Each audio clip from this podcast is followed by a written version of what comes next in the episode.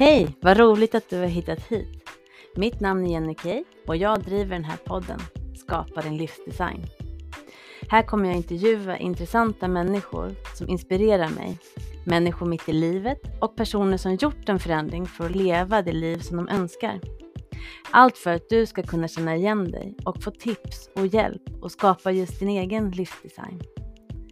Vi kommer bland annat att prata om tid, energi och pengar i en härlig blandning. Jag hoppas att du vill följa med på poddresan Skapa din livsdesign med mig, Jenny Kay.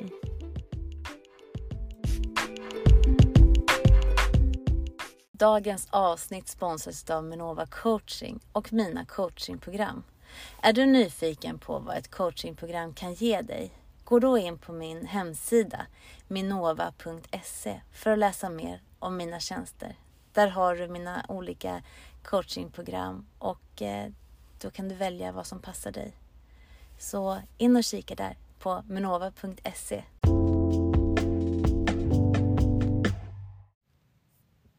Hej, välkomna till Skapa din livsdesign. Idag har jag äran att ha en gäst med mig. Det är Sofie Laurenz och hon är legitimerad dietist med en masterexamen i klinisk nutrition.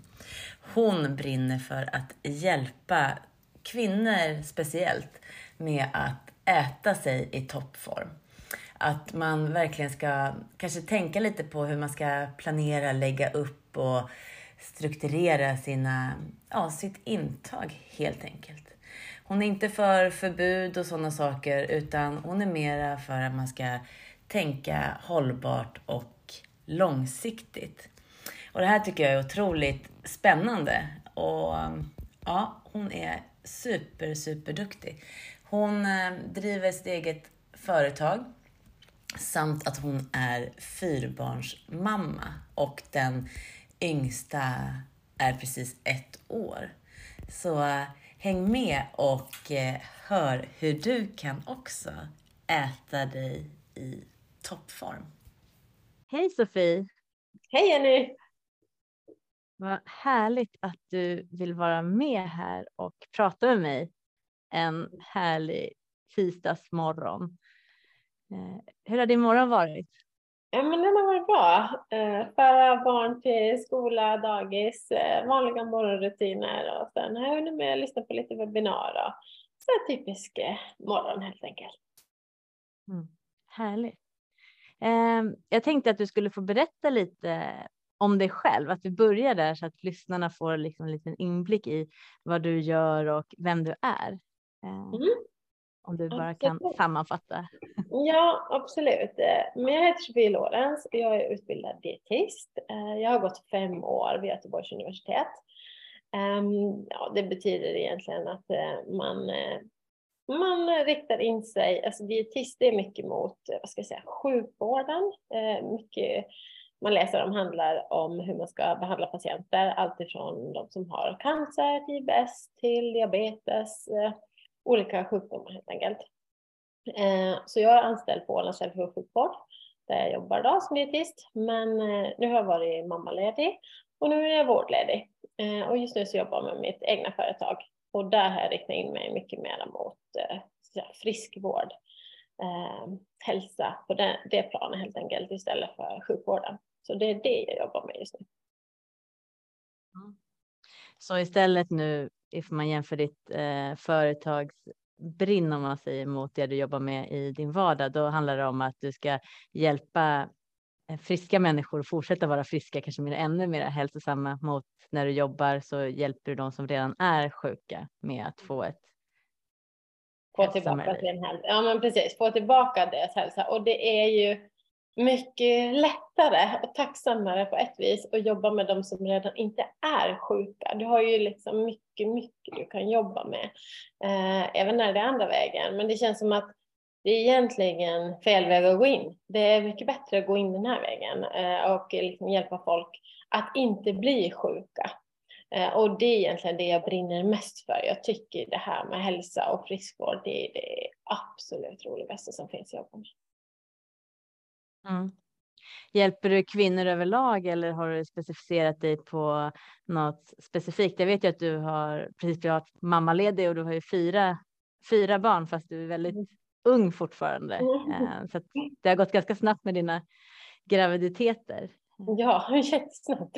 Jag blev ju gravid, nu är jag 35, jag blev gravid när jag var 26 första gången med min första son Milton. Och fick honom när jag var 27 och sen hade jag liksom rullat på. Så jag har fått 4 pojkar här under 7 års tid då.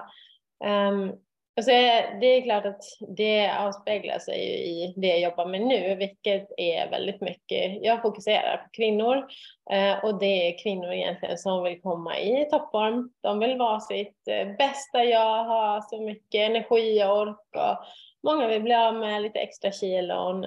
Så det är främst de som jag jobbar med nu som vill få ut max av livet helt enkelt, ska jag säga. Alltså jag är ju den typiska ICA-en egentligen, alltså det är ju, jag hjälper ju många som har varit, eller är i min situation. Man har fullt ös på hemmaplan, men man vill samtidigt vara sitt bästa jag, inte välja antingen mamma, antingen, utan man vill maxa, det är väl det egentligen jag skulle säga, men ändå på ett hållbart sätt. Det är ju klart att ett liv med 4 barn, det är ju väldigt stor skillnad jämfört med att du är innan barn helt enkelt, när du har all tid för dig själv. Mm. Ja, och det där är lite intressant också tycker jag, för att de som inte har barn ännu, de fyller ju sitt liv med annat egentligen. Så ifall man pratar med vänner och bekanta som inte har barn, då har ju de också ett fullt schema, så de hinner kanske inte heller ta hand om sig själv eller äta ordentligt och sådär, för man fyller ju sin tid med olika saker. Så att jag kan tänka mig att det är många som behöver det, inte bara de som är nyblivna föräldrar och har lite ont om tid. Nej, absolut. Men precis så är det ju, jag hjälper ju, alltså överlag kan jag säga generellt så är det ju liksom, det är ju mycket hälsosam viktminskning, många vill tappa sina extra kilo och det kan vara allt från att man har fått barn eller inte liksom, det är ju samma regler oavsett, det är inget speciellt med viktminskning som händer om du har varit gravid eller inte, utan det är liksom samma principer som gäller och samma, du ska träna, sova, äta, det är liksom samma regler här. På din Instagram-profil när jag kikade på den, då står det att du vill hjälpa kvinnor äta sig i toppform. Kan inte du förklara lite, vad menar du med just äta sig i toppform? Det blir lite så dubbelt. Ja, exakt. Ja. Men det är det jag tycker är så roligt, för jag tycker att men nu coachar många och många äter ju för lite bra mat. Alltså det är jättestor skillnad mellan volym i mat och energi i mat. Och det är en jättesvår sak att greppa. Till och med för mig. Alltså det är, jag är liksom stenkoll på maten. Men ändå förstå att det är så stor skillnad mellan den energin det finns i maten. Jämfört med volymen det ger. Och där är det så många som jag upplever är rädda för att äta mat. Och jag menar, du kommer ju aldrig fixa det om du inte äter ordentligt med mat. Sen är det ju vad du äter som kommer vara det som är avgörande. Men när man liksom tar klassiska, att man börjar på måndag så här skippar man frukost och sen så äter man en liten sallad till lunch. Jag menar, sen kommer det vara helt crazy på eftermiddagen när det är fikabröd. Men alla dina signaler kommer ju bara skrika, ät den där bullen. Och du kommer ju inte ens att ge dig möjligheterna till att fixa din plan. För du har ju liksom inte stakat ut den för att du ska lyckas. Din överlevnadsinstinkt kommer ju alltid lyckas där. Du måste ju liksom sätta upp en hållbar matplan om du lyckas på riktigt. För du kommer liksom kanske komma någon vecka. Om du har tur 2-3 med, ska jag säga, svälta dig. Men det kommer aldrig att hålla. Och inte om du har ett späckat schema som du dessutom vill fixa. Då är det den som misslyckas. Så därför har jag väl satsa äta i toppform. För att de flesta som jag coachar säger, men så här mycket mat kan man ju inte äta. Och så om du lär dig principerna vad det är som funkar och hur viktminskning faktiskt fungerar, då är det precis det du ska göra. Du ska äta mycket mat och inte utrymmesmat som många liksom istället äter mer av, tyvärr. Är det, tycker du, den vanligaste missuppfattningen, att man försöker äta mindre mat? För det är lite det man har läst i de här tidningarna, att alla olika dieter som har funnits, att man ska äta mindre portioner, att man ska vara väldigt snäv, och sen så kanske man äter så lite och så tränar man på topp av det. Så som du säger, då har man ingen energi, då kanske man gör att kroppen istället går i, vad heter det, reservläge, att de inte förbränner någonting istället. Ja, alltså precis som du säger, många gånger så vill man ju träna också. Då ska du ha energin över till det också. Och det är klart att alltså, vill du gå ner i vikt, du måste ligga på ett kaloriunderskott. För du kommer inte gå ner i vikt. Om, du, liksom, om det inte händer någonting på vågen, då ligger du liksom plus minus noll, och då kommer du inte på resultat heller. Men du kan ju göra det lättare för dig genom att du faktiskt äter ordentligt med protein, som är jätteviktigt. Kött, kyckling, fisk, ägg, kvargryn och sådana saker som gör också att du är mätt. Så du behöver ju liksom hitta de här komponenterna i maten som gör att du får energi, näringsämnen och håller dig mätt. För då kan du ju stå emot sen när sötsuget kommer på kvällen när du sätter dig i soffan.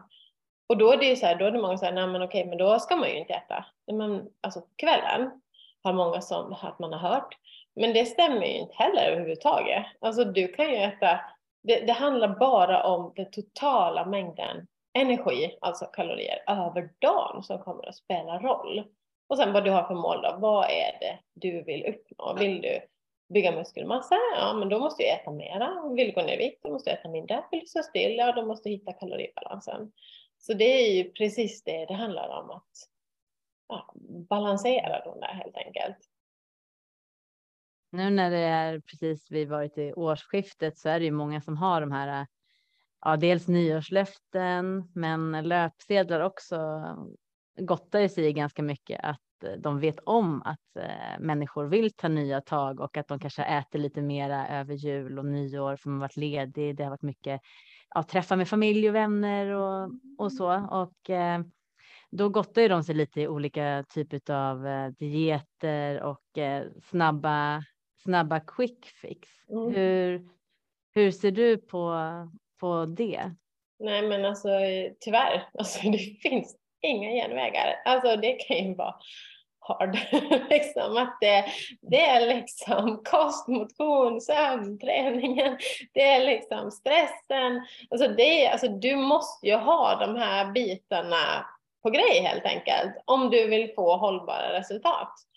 Alltså jag menar, det är klart att du kan ge dig på någon så här super liksom diet som du så här håller på med, och den kanske funkar för att det betyder att du har ett kaloriunderskott. Men du kommer ju aldrig att orka fullfölja den. Eller att det blir liksom din nya livsstil. Och när vi pratar om viktminskning, alltså det är i det långa loppet. Du måste liksom hitta något som fungerar. Och det betyder ju nya vanor, en ny livsstil. Du kommer ju annars att bara, direkt du slutar så kommer du bara puff, tillbaka där du var förut. För det är så det funkar. Du måste hitta ett nytt sätt att leva om du vill sen bibehålla dina resultat. För det kan ju också höra många som säger, men det gick bra att gå ner i vikt. Men sen hålls det ju inte. Utan de studsar ju tillbaka där de har varit. Ibland lite till dessutom. Så du måste helt enkelt ändra på ditt sätt att leva. Och dina vanor och rutiner. Om du vill få något som är hållbart i längden. Och det är ju tufft det här. Det finns liksom inga quick fixes på det viset. Men man tänker i dagens samhälle så stressen är hög och ja, men tiden är knapp som du har sagt. Då är det ju lätt att just maten, den har ju både blivit dyr och sen så kan det vara att man tar de här snabba genvägarna. Att man dels köper halvfabrikat eller att man köper färdig mat några dagar i veckan för man tycker att man hinner inte. Men ifall man nu vill skapa sig en ny livsstil och göra den här livsstilsförändringen. Och hela familjen, det är enklare, känner jag som också har flera barn, att hela familjen äter samma, både god och nyttig mat då, som passar hela familjen istället för att göra enskilda kost för de vuxna och för barnen. Det hjälper ju till att spara tid i alla fall. Men hur ska man tänka då för att få en god och nyttig mat? Vad har du för rekommendationer där som man kan liksom bli lite effektiv i det här, men ändå inte känna att åh nej, nu äter vi det här igen och du vet. Mm. Lite. Men alltså, jag tycker att alltså, hälsosam nyttig mat, även om du går ner i vikt eller inte, det behöver absolut inte vara någon specialmat. Alltså nu, jag äter precis samma mat som hela familjen, fast jag nu håller på att tappa mina sista graviditetskilon från min 4:e graviditet. Jag äter exakt samma sak. Allt handlar ju om dina mängder, alltså hur mycket du kommer att äta helt enkelt. Och hur mycket du fyller ut med grönsaker och frukt och bär och sånt. Och det är ju precis det som barnen också ska äta. Så det är egentligen samma sak där, du behöver ju fixa din bas. Alltså mycket frukt och grönsaker och sen så här, det är inte svårare än någon proteinkälla till måltiden, och det kan ju vara allt från vegetariskt till kött till fisk, kyckling eller någonting. Och sen behöver du ha någon kolhydratkälla som är, och där finns det hur mycket bra som helst. Alltså allt från bulgur, quinoa, potatis, fullkornspasta, någon form eller ris, någon liksom kolhydratbas. Och sen, det är liksom inte svårare än så egentligen. Men sen jag tycker det lättaste, det är ju storkok. Jag hinner ju absolut inte stå och laga mat varje dag. Utan lagar jag köttfärs, men då lagar jag ordentligt och så får man äta det i några dagar. Eller fryter in det i matlådor som man har också. Så du måste ju hitta de knepen som gör att du inte ska stå och liksom laga mat varje dag eller hacka sallad varje dag. Vi kör jättemycket frysta grönsaker. Alltså ta fram lite majsärtor och släng in i mikron och så är det klart. Det behöver inte vara svårare än så. Det finns ju, eller så köper du färdiggrillad kyckling till exempel. Eller så tar du de här tonfisk eller makrill, eller så tar du varmbrakt lax. Det finns ju massor som är, jag ska säga färdig mat, men som ändå är jättenyttig mat. Och så bara kokar du potatis till, eller ris eller någonting. Och tar fram dina frysta grönsaker. Men om du vet lite vad du ska leta efter, då behöver det absolut inte vara svårt heller att laga mat. För många, jag tror som du säger, att många idag lagar inte så mycket mat. Och man har nog jättemycket att vinna på faktiskt. Det behöver inte vara mycket matlagning. Men som sagt, bara koka lite potatis, värm lite grönsaker, varma. Det finns ju många sådana knep. Och sen om man vill ha halvfabrikat så finns det idag ganska bra märkning också. Nu bor jag på Åland, vilket är i Finland, där heter det jack-märke. Men det är samma sak som Nickellars-märke i Sverige. Om du ser sådana märkningar på produkterna, då vet du ju att, ja men okej, vad står Nickellars-märke för?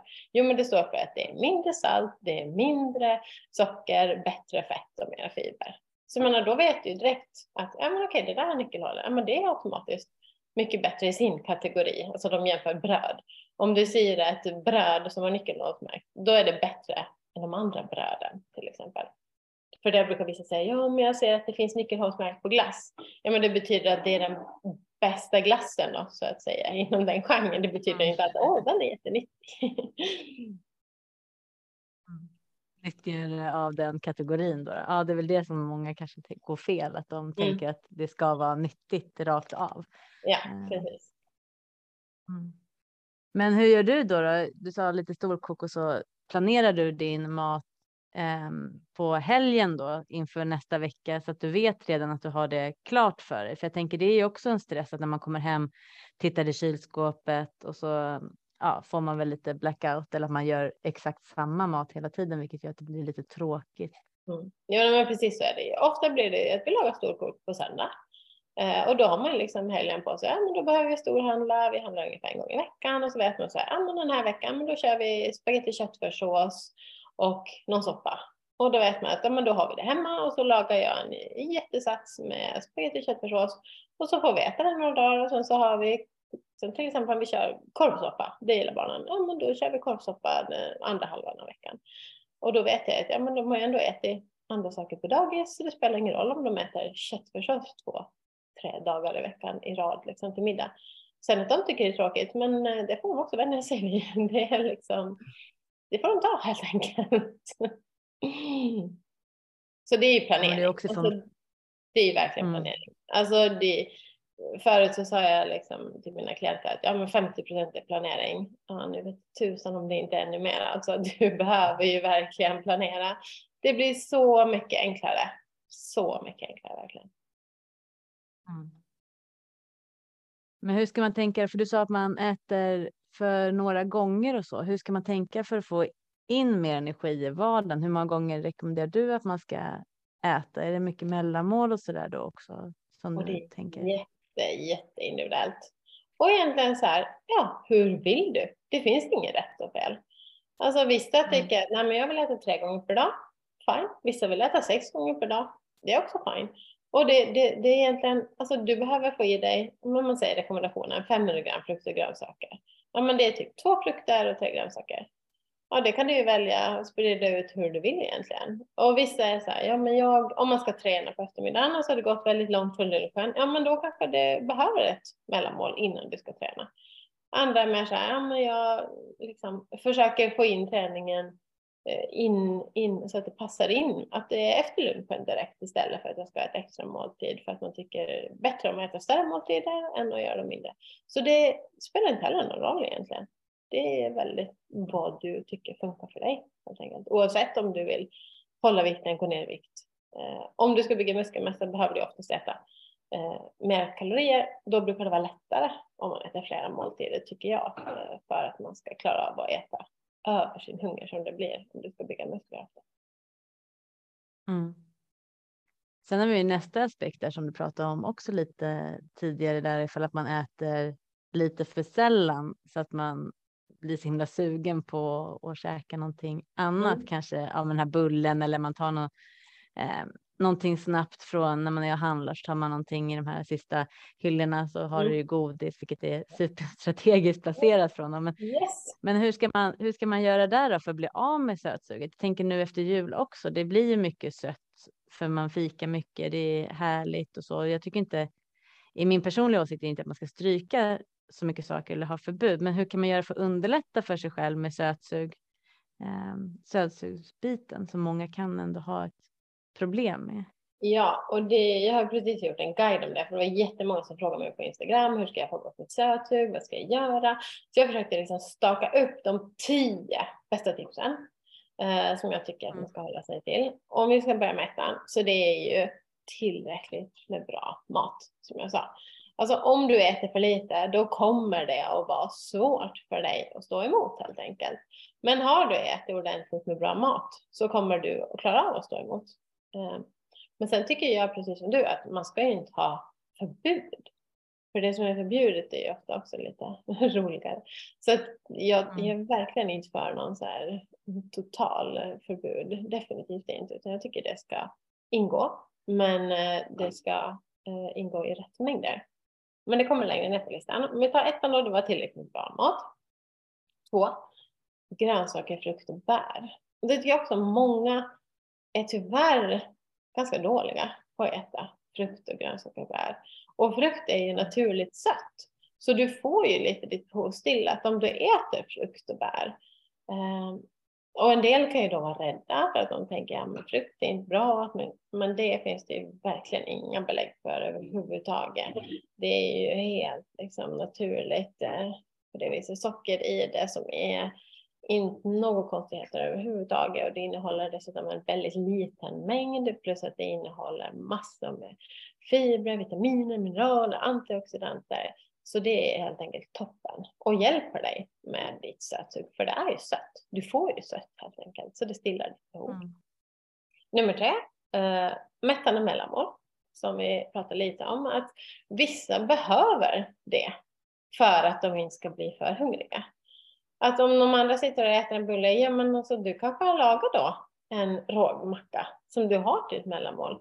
För då blir du nöjd. För du blir mätt helt enkelt. Och du kommer dessutom hålla dig mätt betydligt längre än bullen som bara är snabba kolhydrater. Så du kommer ha en längre mättnadskänsla, vilket är toppen. Om du dessutom har haft lite skivat ägg på mackan eller makrill eller något kalkon, skinka. Så kommer du dessutom få i ännu mer protein så du kommer hålla dig mätt ännu längre.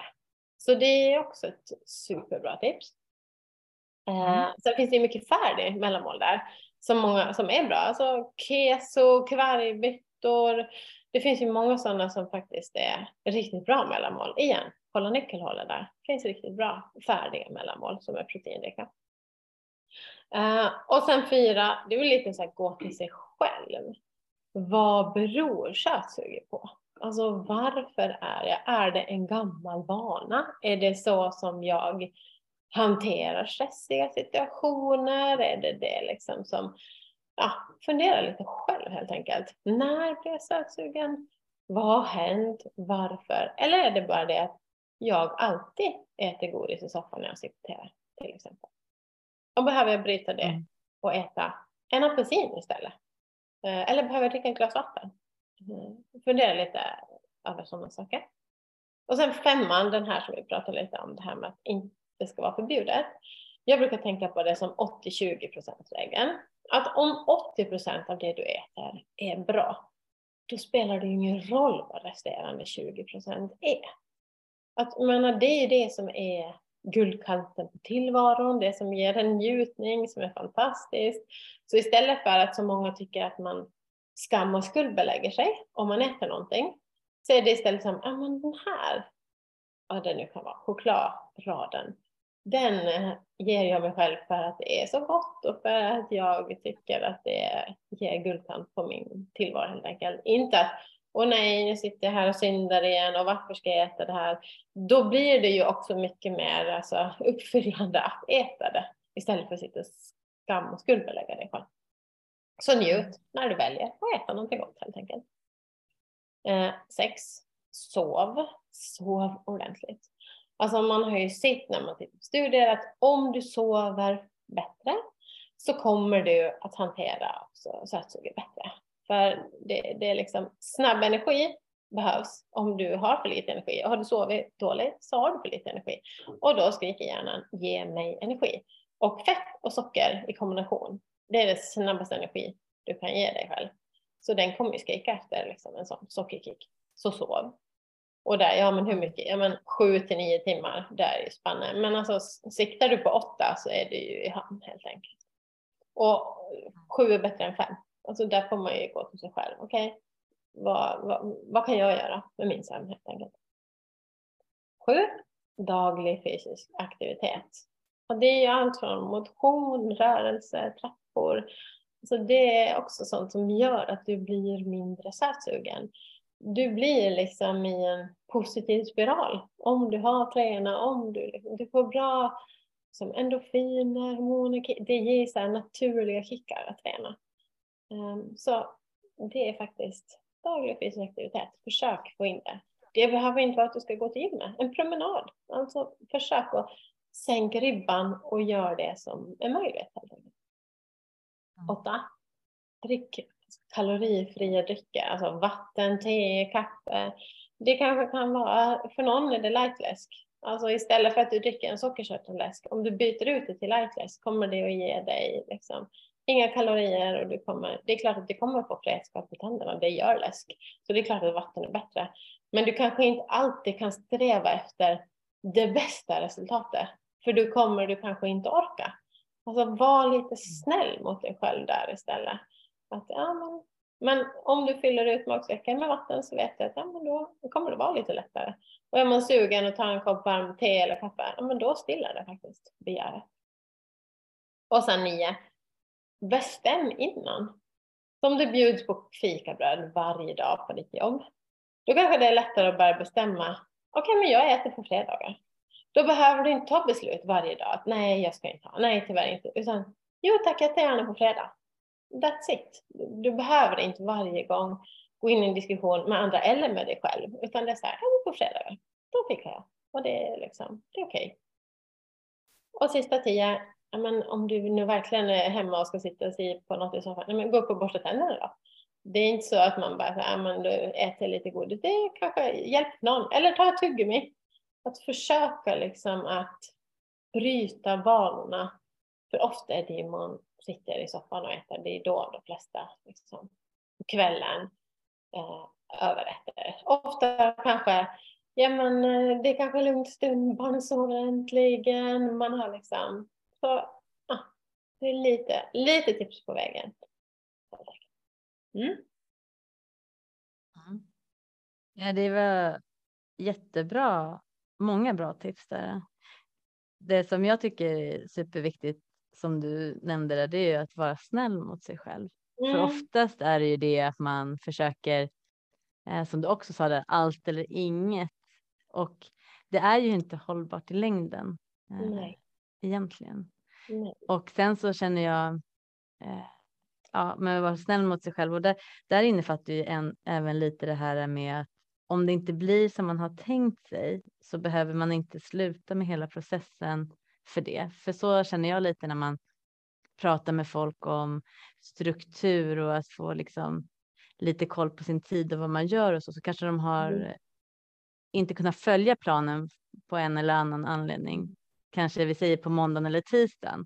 Och då är det som helt plötsligt att de bara stryker hela veckans plan. Ja. För att då har det liksom, då har de ändå redan förlorat. Om man förstår vad jag menar.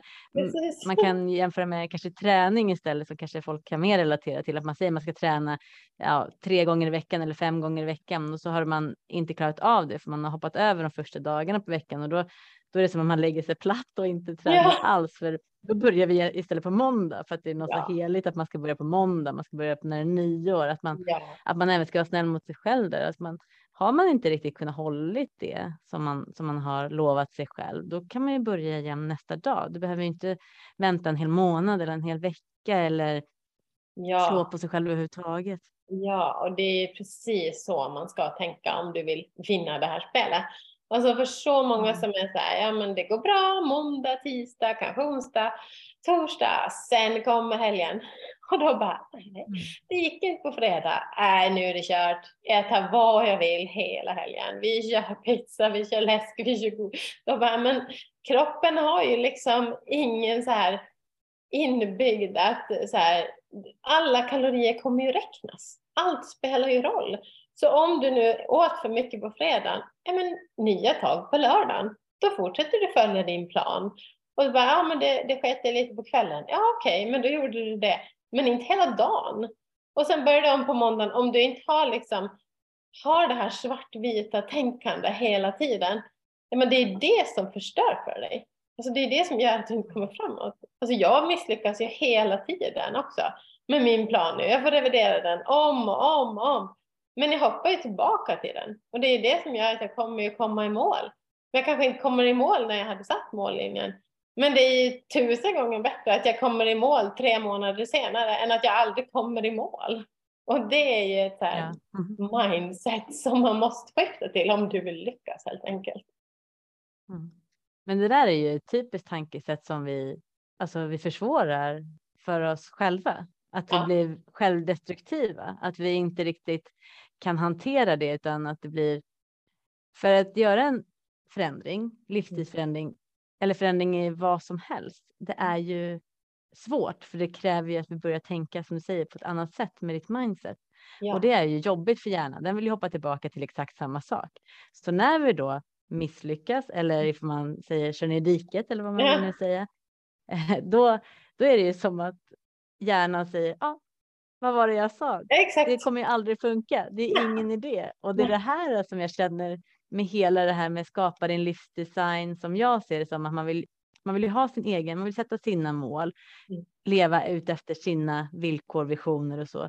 Och du sätter dem själv och det är du som måste kämpa för dem själv. Men på något sätt så vill man att det bara ska lösa sig, att man skriver ner målen på ett papper och sen så ska världen fixar det åt den. Och så funkar inte livet. Nej, men det är samma om de kommer till mig. Så här, varsågod, gör så jag går ner i vikt. Nej men sorry. Alltså jag kan ge dig alla verktyg som jag har. Jag kan visa. Men det är du som kommer måste fixa maten. Det är du som kommer måste handla den. Det är du som måste planera den. Det är du som gör. Jag är ju bara här och står på sidan och hurrar på dig. Men det är ju du som gör allt jobb. Och de som lyckas kommer till mig och bara så här, tusen tack, alltså gud, jag bara, fast det är du som har gjort det. Alltså det är du som har gjort precis allting. Du har ändrat dina vanor, du har ändrat ditt tankesätt. Det är ju verkligen så, det krävs ju, precis som du säger, det är ju en ansträngning från dig som person. Alltså om du vill ha något nytt så måste du göra på ett nytt sätt. Det är du som måste ändra dig. Och det är ju tough love. Men alltså så är det ju. Ja, så är det verkligen. Jag vet inte ifall att du, för jag tycker ändå att det är lite lika med både träning och rutiner och mat och hela, egentligen allting som handlar om livet, så handlar det lite om att man måste veta varför man gör saker. Är det också någonting som du jobbar med mycket, att du ska ha tydliga liksom tydligt varför. Du ska ha tydlig vision och tydlig målbild. Varför gör jag det här? Ja. Och jag menar att gå ner i vikt och så. Ifall att man är nöjd med sin vikt och så gör man det för en annans skull. Då kommer man inte heller... Jag rekommenderar aldrig att göra saker och ting för andras skull. Att ja, men jag måste lägga om mitt liv för... det funkar inte för någon annan, säger vi. Då... Jag rekommenderar inte det, utan man måste veta sitt eget varför och ha en tydlig målbild, för annars kommer du aldrig komma hela vägen fram eller hålla ut i alla fall, för att det är inte ditt why, det är någon annans varför. Har du det att du jobbar mycket med det med dina klienter och kanske med dig själv också som målbild nu när du har precis blivit mamma igen och sådär, att du har mycket tydliga varför. Varför gör jag det här? Är det viktigt i din... Jätteviktigt. Alltså, ofta är det så här, initialt så kanske man tänker att jag vill bli snyggare, jag vill ha en snyggare kropp, jag vill se bra ut i bikini, vad man nu kan ha röra upp. Och den motivationen är ganska kortvarig. Alltså, du kommer en bit, men du behöver ha djupare varför för att du ska orka. För alltså, det är tufft att gå ner i vikt, och det vet ju alla som har försökt. Det är ingen dans på rosor. Du måste ju verkligen hitta varför. Och mera så här, precis som du säger, du behöver hitta varför. Ja, men varför? Jo, för att så här, mera skapa så här, hur kommer jag att känna mig? Hur kommer jag att må? Vilken person vill jag vara? Vad vill jag vara för mamma till mina barn? Vilken energinivå vill jag ha? Vad vill jag ge till dem? Hur vill jag? Det är ju otroligt viktigt för att du ska klara av och nå, som du säger, ända vägen fram. Alltså, du behöver ju ha någonting som hela tiden motiverar dig. Men motiverar dig på ett djupare plan för att du ska orka. Så är det definitivt. Mm. Hur brukar du försöka få fram det? Ifall man säger med dig själv så kanske du jobbar på ett sätt. Men jag tänker det borde ändå vara ganska lika med dina klienter. Men hur gör du? Sätter du ner och pratar med alla? Eller får de någon typ av mall som de måste skriva ner? Lite som du sa nu med hur du vill känna dig. För det är också väldigt viktigt att kanske få mera än bara ett mål längre fram.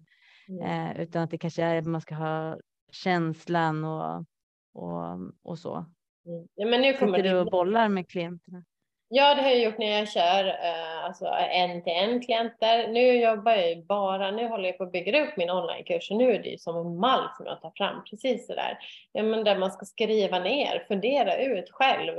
Alltså dina liksom, tankar kring ditt varför. Hur du vill känna dig, hur du vill må. Varför vill du må så? Hur kommer det att göra att du blir som person? Allt sånt, det är ju precis som du säger, nu kommer de ju själv att få sätta sig ner och jobba med det. Och det kanske man inte gör så ofta. Man faktiskt ska sätta sig ner med en övning och skriva ner vad det är du vill. Och det är väldigt effektivt faktiskt. Så kommer de som går med den här kursen nu få göra det. För jag tänker då blir det ju också att då kanske man får med sig hjärnan lite bättre på tåget. Att den förstår vilken resa man ska göra. Att det inte bara är snygg i bikini. Okej. Ja, det är ju trevligt. Men då när sommaren är slut sen, då kan man ju äta upp sig då. För då ska man inte ha bikini på ett år till. Så då blir det också lite limbo ifall att det är det som är ens målsättning. Yes, exakt. Nej, och där kommer det där djupare varför. Liksom. Och det är det som kommer göra att det också blir bestående, som du säger sen. Att du kan hålla i det du har lyckats åstadkomma. För det är ju egentligen det du vill. Och många är så här, ja men sen så lyckades jag ju inte hålla. Jag kom ner och sen behöver jag. Och det är det. Folk behöver ju strategier sen.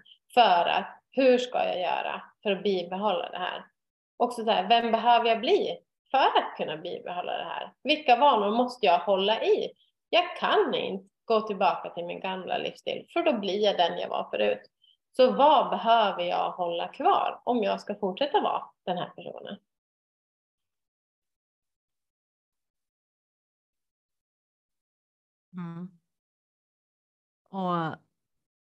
Men hur ska man kunna tänka? Om du skulle bara ge, det går ju inte, jag förstår att du gör individuella planer eller att man gör sina individuella planer själv. Men hur skulle man kunna börja för att göra en plan som fungerar så att man liksom orkar hålla ut? Vad är de viktigaste hörnstenarna som du tycker som man ska tänka på? Men dels behöver du ju göra det så att det kommer att fungera. Alltså det vill säga, du behöver ju ha de här bitarna, alltså ordentligt med bra mat.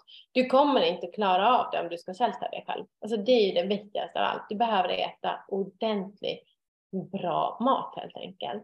Och sen behöver du ju liksom sätta de här bitarna. Ja men okej, hur mycket får jag tillåta mig själv att äta? Alltså till exempel... Ja, det kan ju alltid vara godis, chips, ett glas vin, vad som är. Men du behöver ju sätta lite regler för dig själv. Och de reglerna, de kan ju bara du svara på egentligen. Okej, vilka regler är viktiga för mig? Som jag till exempel, jag tycker alkohol är äckligt. Det ger mig ingenting. Jag ska aldrig mer behöva dricka det, för det ger mig ingenting. Men ska någon ta bort mitt godis? Alltså, det ska ju vara fruktansvärt. Jag skulle inte vilja leva ett liv utan godis. Det är liksom, och det där kan ju bara du veta. Vad är viktigt för dig? Vad vill du inte tumma på? Och sen kan ju inte jag käka godis alla dagar, för då kommer jag inte heller fram. Men jag måste ju ändå säga, okej, men den här mängden godis får jag äta de här dagarna. Eller jag behöver ju liksom staka upp en hållbar plan och ha med de punkterna som gör att jag orkar.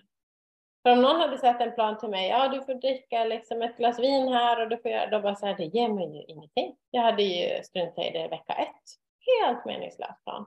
Så det är ju egentligen du som igen går tillbaka till dig själv. Sätt dig ner, skriv på ett papper rakt ner. Vad är viktigt?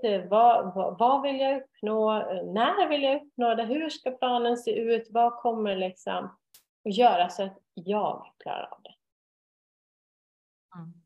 Så det igen, du måste göra jobb. Det är liksom, tyvärr.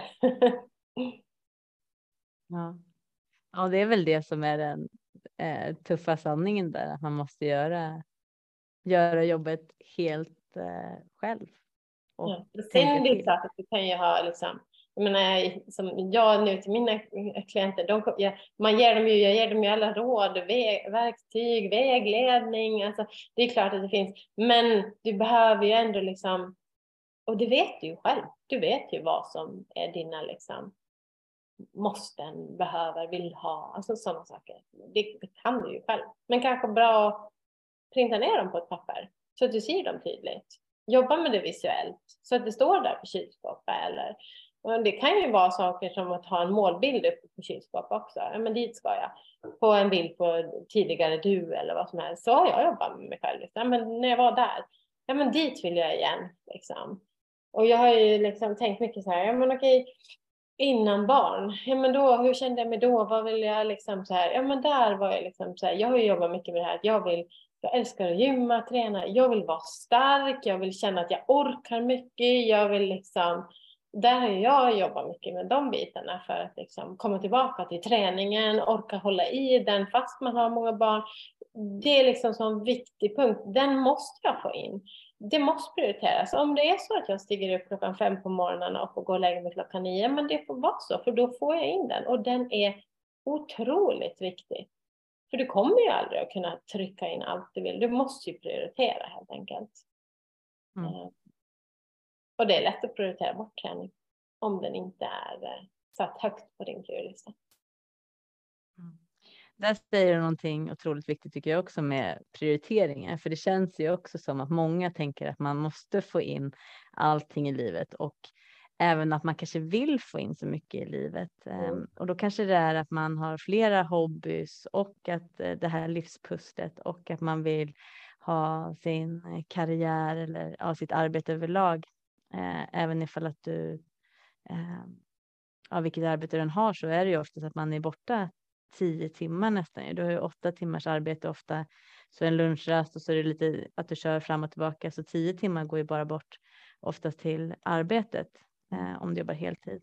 Mm. Men just att våga prioritera bort saker. Man kanske inte kan göra allting varje dag eller hela tiden, utan man kanske ska sätta det för olika säsonger då, om du har flera hobbysar, att man växeldrar dem. Så att man hela tiden kanske gör någonting som man brinner för, men även att man kanske också får lite lugn och ro i kroppen, för det kan ju också stressa en. Och jag menar, stress och och alltså vikt hänger ju också väldigt mycket ihop. Ja, absolut. Det är stress för kroppen att gå ner i vikt. Alltså du pinar den och tappar fettmassa, vilket den absolut inte vill. Så att gå ner i vikt är en stressande process för kroppen. Så är det, punkt slut. Och då är det så här, om det är någon som kommer och säger, ja, jag har just skilt mig, jag har just precis fått barn, jag har bara, nej, men det är nog inte läge. Paus, kom tillbaka om ett halvår eller ett år. Nu är inte dags för den här ändå stora omställningen som det krävs. Och det behöver man ju också inse att, precis som du säger, men det kanske finns tidpunkter där man kan prioritera vissa saker och där man inte kan prioritera vissa saker. Mm.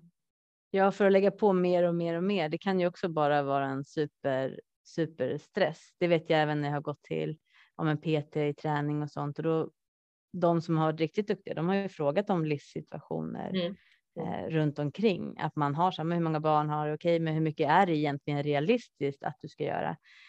Och det är väl samma sak med det här upplägget också. Vad är realistiskt? Vad kommer du klara av? Mm. Okej, har du inte möjlighet att, jag vet inte, värma maten på jobbet, då kanske du måste äta ute. Ja, men då får du tänka så här. Ja. Och samma sak med träning, att har du fullt upp, du kanske inte, ja, du vill träna 5 gånger, men hur många gånger tränar du idag och hur många gånger är det egentligen realistiskt att du ska få in i ditt liv, så att man inte snubblar innan man ens har börjat. Ja. Och många gånger så är det så här, man vill så gärna göra allt perfekt. Och det gör bara att man saboterar sig själv totalt. Alltså hade du klarat av att göra 60% av det du tycker är perfekt, då hade du kommit så fruktansvärt långt. Men att tycka att det är tillräckligt, det gör man inte. Och så precis snubblar man igen. Och det är så här, men om du säger, nej men jag lagar inte mat. Nej men okej, precis som du sa. Ja, men då går man ut till restaurangen och så komponerar du ihop det som finns där. Det går att göra hur bra som helst. Men du behöver ju liksom tycka att men det kommer att vara good enough. Och så här, okej, jag hinner träna 2 gånger i veckan. Fantastiskt, det är hur mycket som helst jämfört med 0.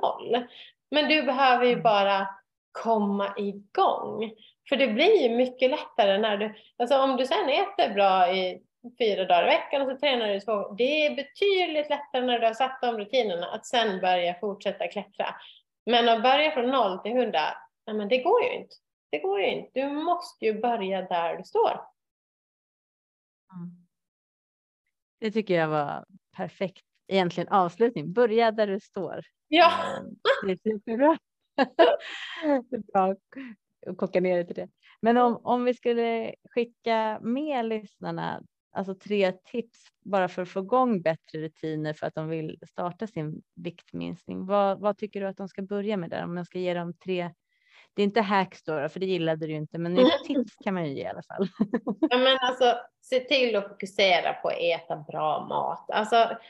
Alltså tar du bort liksom kakor, godis, chips, alltså försök inte liksom, tänk vad du ska lägga till. Ja, men du, frukt och grönsaker, bra mat helt enkelt. Ja, men den är väl första då. Och sen, det är klart att börja röra på dig. Det blir så bra spiral om du kommer. Det kan vara promenader. Det är liksom, nej, det kommer troligtvis inte att hjälpa dig speciellt mycket för din viktminskning. För att det är maten som kommer att vara det avgörande. Men det ger dig liksom så mycket annat och så bra för din hälsa. Så där är ju motion A. Och sen. Alltså det är så otroligt viktigt. Om du ska tappa vikt. Att sova ordentligt. För du kommer att tappa betydligt mer i vikt. Och du kommer ha mycket lättare att stå emot sötsug om du sover ordentligt. Så de 3 är ju ändå väldigt väsentliga att ha med sig. Mm. Tack så jättemycket. Är det någonting som du känner att det här skulle jag egentligen också vilja lyfta fram som jag inte riktigt har frågat dig? Eller känner du att jag bakat ihop allting ganska... Ja, men jag tycker det är bra. Jag tycker att det är så här, det är oftast lättare än vad man tror. För att man behöver inte göra det så svårt som man tror. Så bara börja med någonting litet så kommer man liksom igång. Alltså den där tröskeln, försök att få den så låg som möjligt så att du bara kommer igång. Det är liksom... ta bort det här perfektionistiska och dela upp då. Alltså det är ju delmål. Okej, du har din vision om här är mitt mål och dit ska jag. Men du behöver splitta ner den där stora elefanten i del här för att du ska klara av det. Alltså den tycker jag också är jätteviktig. Att verkligen ta en dag i taget. Och sen så kommer du se liksom, oj, nej men ha, där var jag för en månad sedan, nu är jag här. Jag tycker inte att jag har gjort så mycket, men det har hänt otroligt mycket. Och det är vi också väldigt dåliga på att se, de här små framstegen, vi vill se de här enorma resultaten. Och de kommer, men du behöver ju ta dig små steg för att du ska komma till dem. Om jag tänker på mig själv så var det så här, ja men jag hade satt upp att jag skulle vara i toppform när mitt fjärde barn var 1 år. Ja men vad hände? Ja men livet kom emellan. Jag var absolut inte där jag hade tänkt att jag skulle vara när han fyllde 1. Jag hade varit sjuk, jag hade vabbat massor. Men ni vet, allt, livet helt enkelt. Men inte gav jag ju upp och tänkte, ja jag lyckades inte. Nej men då var det kört då. Utan det är så här, antagligen är jag i toppen när han fyller 2. Ja det tog dubbelt så länge mot vad jag hade tänkt. Men det spelar ju ingen roll. Jag kommer ju vara otroligt lycklig när han fyller 2. Att jag inte är på ruta 0 när han fyller 5. Ja, man måste ju liksom försöka att liksom, du har ju inte misslyckats förrän du ger upp helt enkelt. Det är bara att fortsätta.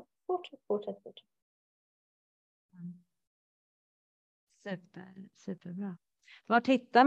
Var tittar man dig någonstans då? Om lyssnarna tycker att det här var spännande och de vill veta mer och kanske följer dig på sociala medier där du ger en hel del tips faktiskt. Väldigt mycket tips. Men det är lätt. Sofie Laurenz.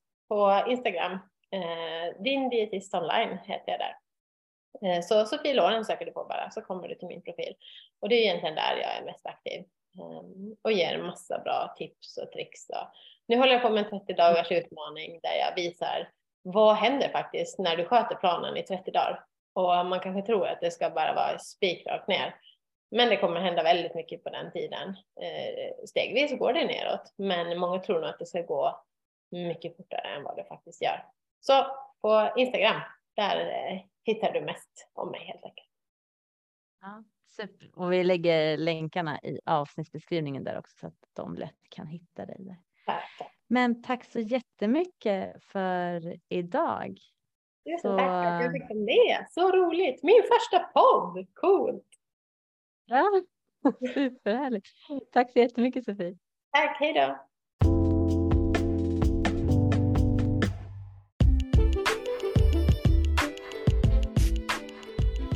Jag vill tacka dig för att du lyssnade på det här avsnittet. Ät dig i toppform i Skapa din livsdesign. Och jag hoppas att du, liksom jag, tog med mig. Det är väldigt mycket så här aha-moment. Mycket av sakerna som Sofie berättar, det vet man ju. Men sen så kan man känna att man behöver ha lite hjälp på traven. Och känna det här att man kan lyckas att nå sina mål. Att man har en hållbar plan. Liksom allting annat i livet egentligen. Och det här är ju något som många kämpar med väldigt mycket. Och då tycker jag att hennes strategier och hjälpmedel, hennes verktyg som hon har i sin verktygslåda som dietist och har den här masterexamen i nutrition. Det är ju otroligt skönt att kunna ha som en hjälpande hand. Så att kolla lite på hennes Instagram. Jag lägger länk i biografin på den här poddavsnittsbeskrivningen. Och sen så la vi även med, hon delade faktiskt 2 guider som ni jättegärna kan ladda ner helt kostnadsfritt om ni är intresserade av det. Då är det en guide som har 15 hälsosamma recept. Vilket de är supergoda. Jag har testat några stycken redan faktiskt. Och sen så är den andra guiden, det är lite av de här tipsen som hon gav mot att minska sötsugen. Men då har du minskad sötsug. Och då får du guider på det så att du kan skriva ut eller läsa. Ibland behöver man ju både läsa och lyssna för att kunna applicera och ta in. Så det tycker jag du gör. Och gillade du det här avsnittet så får du jättegärna skriva det. Antingen där du lyssnar på dina poddar. Ge en liten recension eller några stjärnor. Skulle jag bli superglad. Eller så kan du dela det på sociala medier. Kanske i din story och säga vad du tyckte var bra. Mig hittar du ju på både Instagram, Jenny_Minova, och så hittar du mig på minova.se. Så jag önskar dig en fantastisk fortsatt dag och gå ut och skapa din livsdesign. Hej då!